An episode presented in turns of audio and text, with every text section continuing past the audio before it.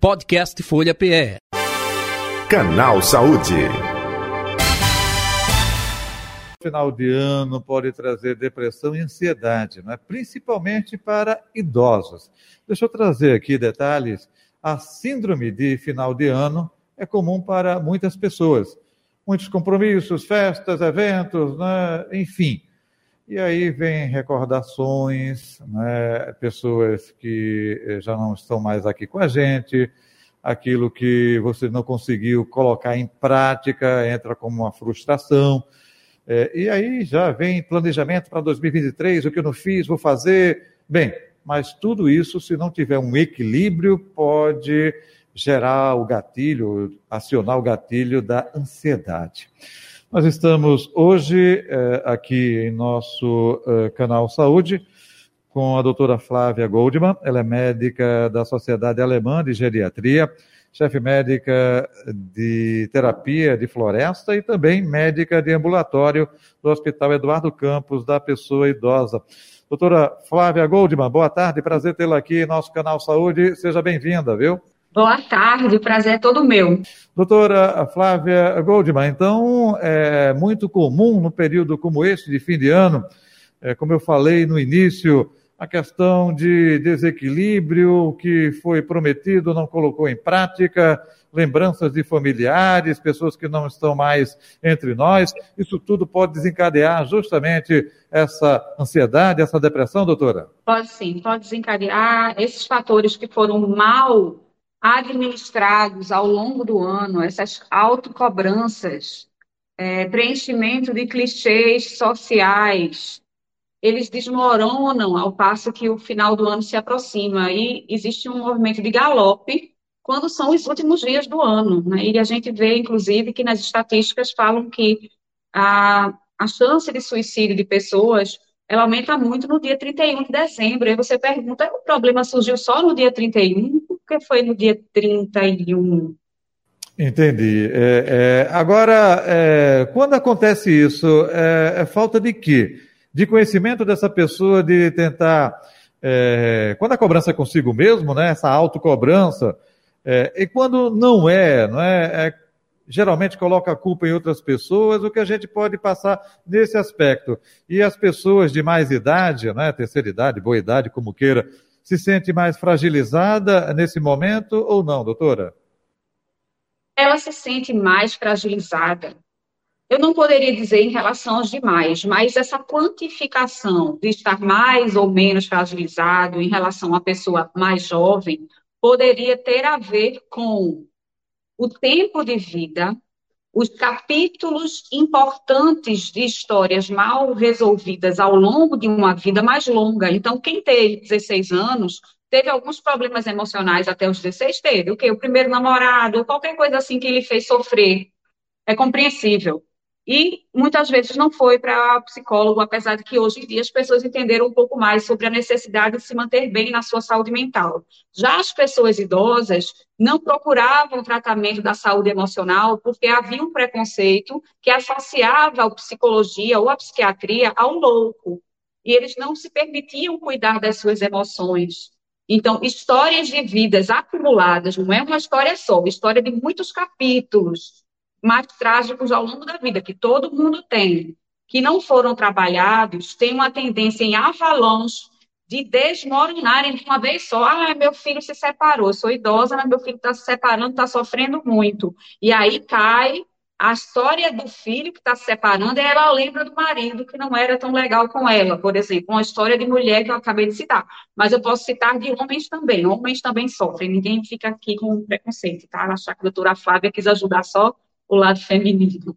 Mas existem sim. Então, o que você não enfrentar, o que você deixar para trás e fingir que não tem, a conta chega. Existe uma pressão de ter que resolver no final do ano, como você mesmo citou no início dessa entrevista, se uhum. aproximando, os gatilhos e o relógio chegando.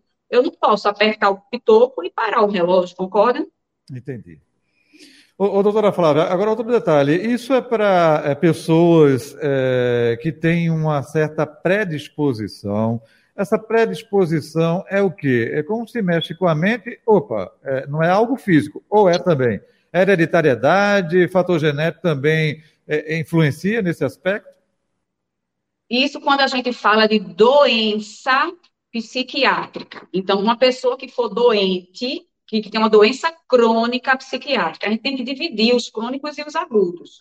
Mas os que têm as doenças potencialmente consideradas incuráveis, então eu digo, eu tenho uma depressão que não é uma depressão reacional especificamente a algo vivido. Eu tenho uma depressão do tipo bipolar, é aquela que você não consegue compreender, não tem uma, uma compreensão fácil para nós entendermos porque a pessoa se isolou, porque ela se enfiou no quarto, não falou com seus familiares. O que é que há ali? Existe uma coisa além. Então, quem tem um distúrbio crônico, este precisa de tratamento todo o tempo. E também estará inserido, como todos os demais que não têm esse distúrbio psiquiátrico crônico, dentro da mesma atmosfera. Os problemas são os mesmos. Os gatilhos, o Natal vem também, tanto para o paciente psiquiátrico como para o paciente não psiquiátrico.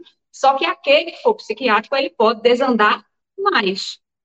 Entende? Ele pode ter um risco maior. Então, é muito comum os consultórios estarem lotados. Por que eles estão lotados em dezembro e novembro? Eu não estava doente em agosto, não.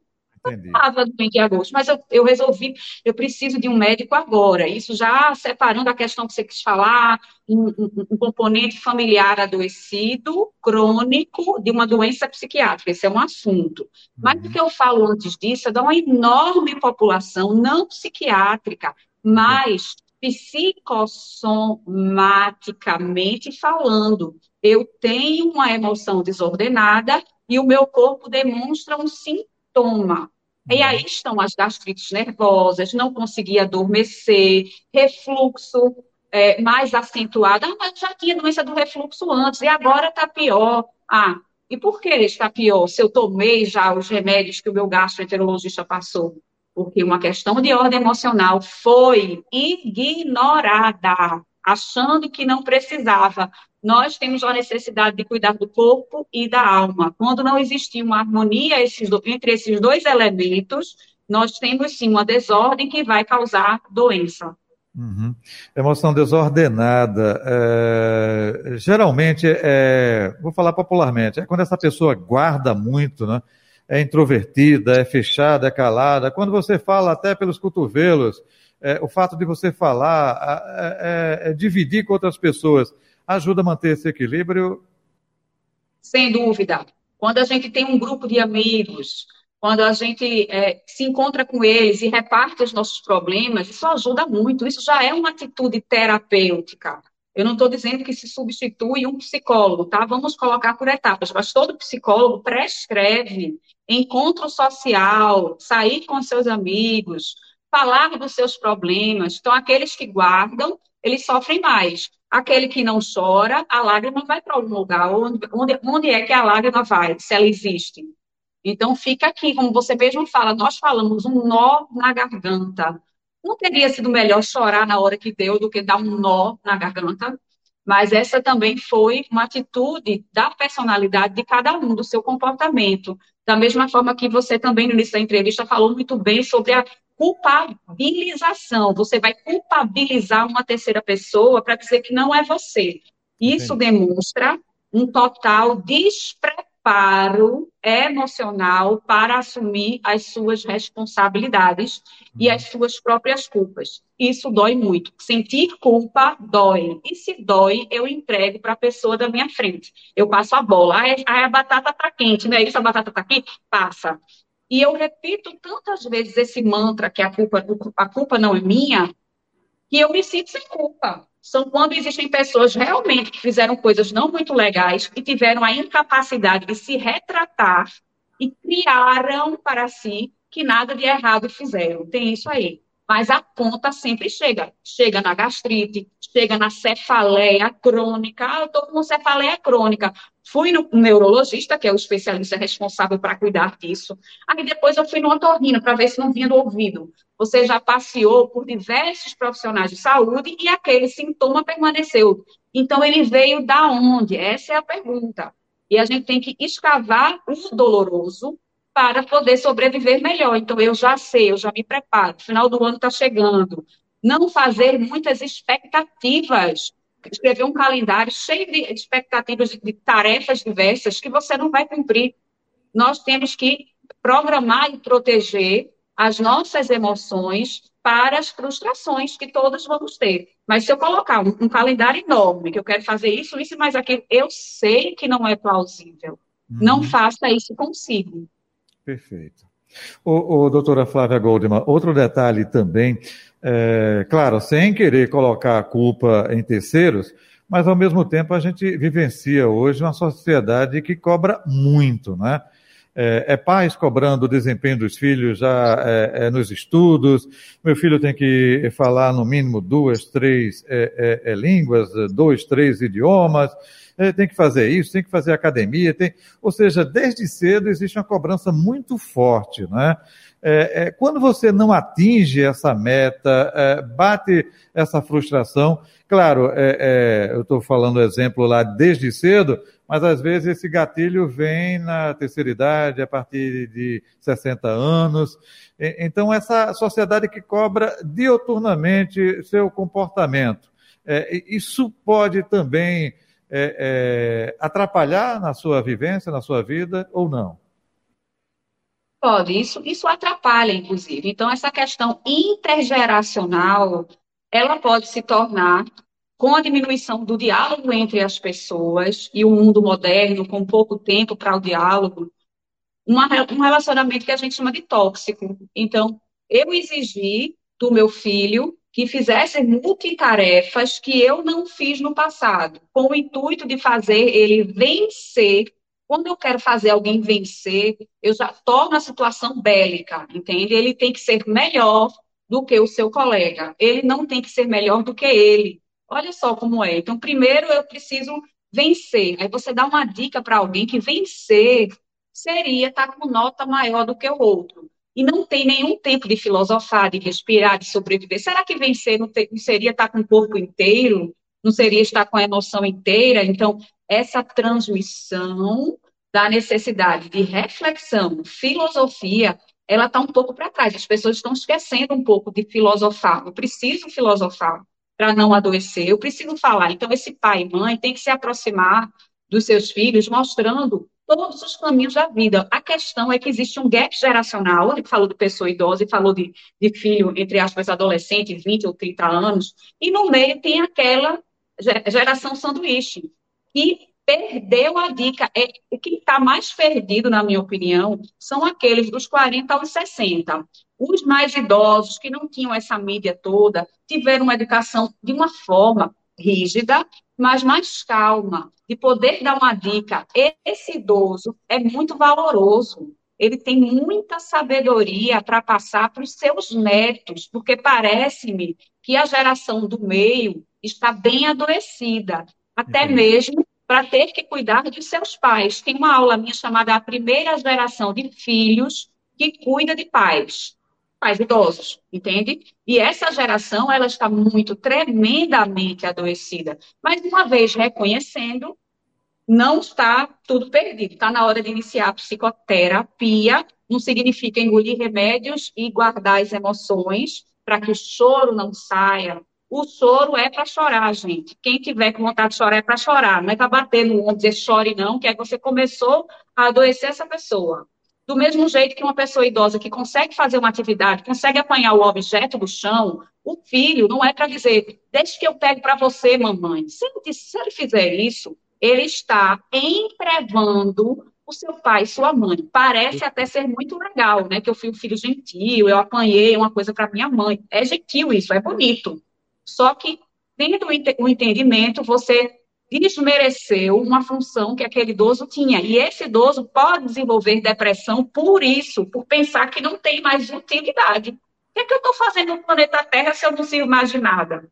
Então, permita que o seu pai e sua mãe, você que é jovem de 40, 60, 70, que seu pai e sua mãe de 90 façam as suas atividades sem ser limitado. Não limite aquele que ainda pode fazer suas atividades. Você ajuda essa pessoa a se sentir útil e a ter menos depressão e mais união aqui para o final do ano. Né? Dê uma liberdade para os seus pais idosos. Eu queria que vocês dessem liberdade para eles. Doutora Flávia Goldman, é, é, é, até aproveitando, e como é o tratamento, acompanhamento ou terapia, né, para esse público que a senhora até fez esse recorte de 40 a 60 anos e também é, para esses de mais idade que é, às vezes sofre por ele, sofre talvez pelo filho que está, como a senhora até exemplificou, é, nesse meio termo, né, é, é geração sanduíche. Pronto, a primeira coisa é uma avaliação médica. Depois dessa avaliação, será determinada que espécie de psicoterapias essa pessoa deveria fazer. Porque um, um, um receituário médico, se você observar, de remédios costuma ter. Ó, oh, eu tenho um remédio de afinar o sangue, que é a tua aspirina. Você tem também da pressão, você tem o de dormir. Então, uma prescrição médica de medicações contém diversos medicamentos, concorda diferentes, inclusive. Na prescrição psicossomática, existe uma prescrição de diferentes psicoterapias. Não é simplesmente fui no psicólogo. Não é isso não, gente.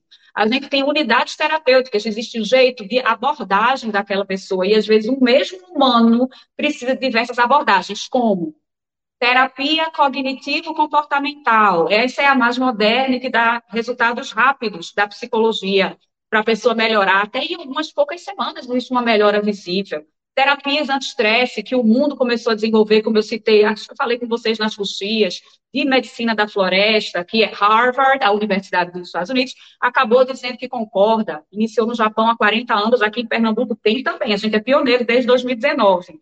Esse tipo de aproximação com a natureza, quando a gente diz terapia da floresta, é uma ferramenta anti-estresse que consegue melhorar no seu sangue o movimento dos seus macrófagos, que são células de defesa do corpo, melhorando a imunidade, e consegue tracionar os níveis de um hormônio chamado cortisol. Cortisol, hormônio de estresse.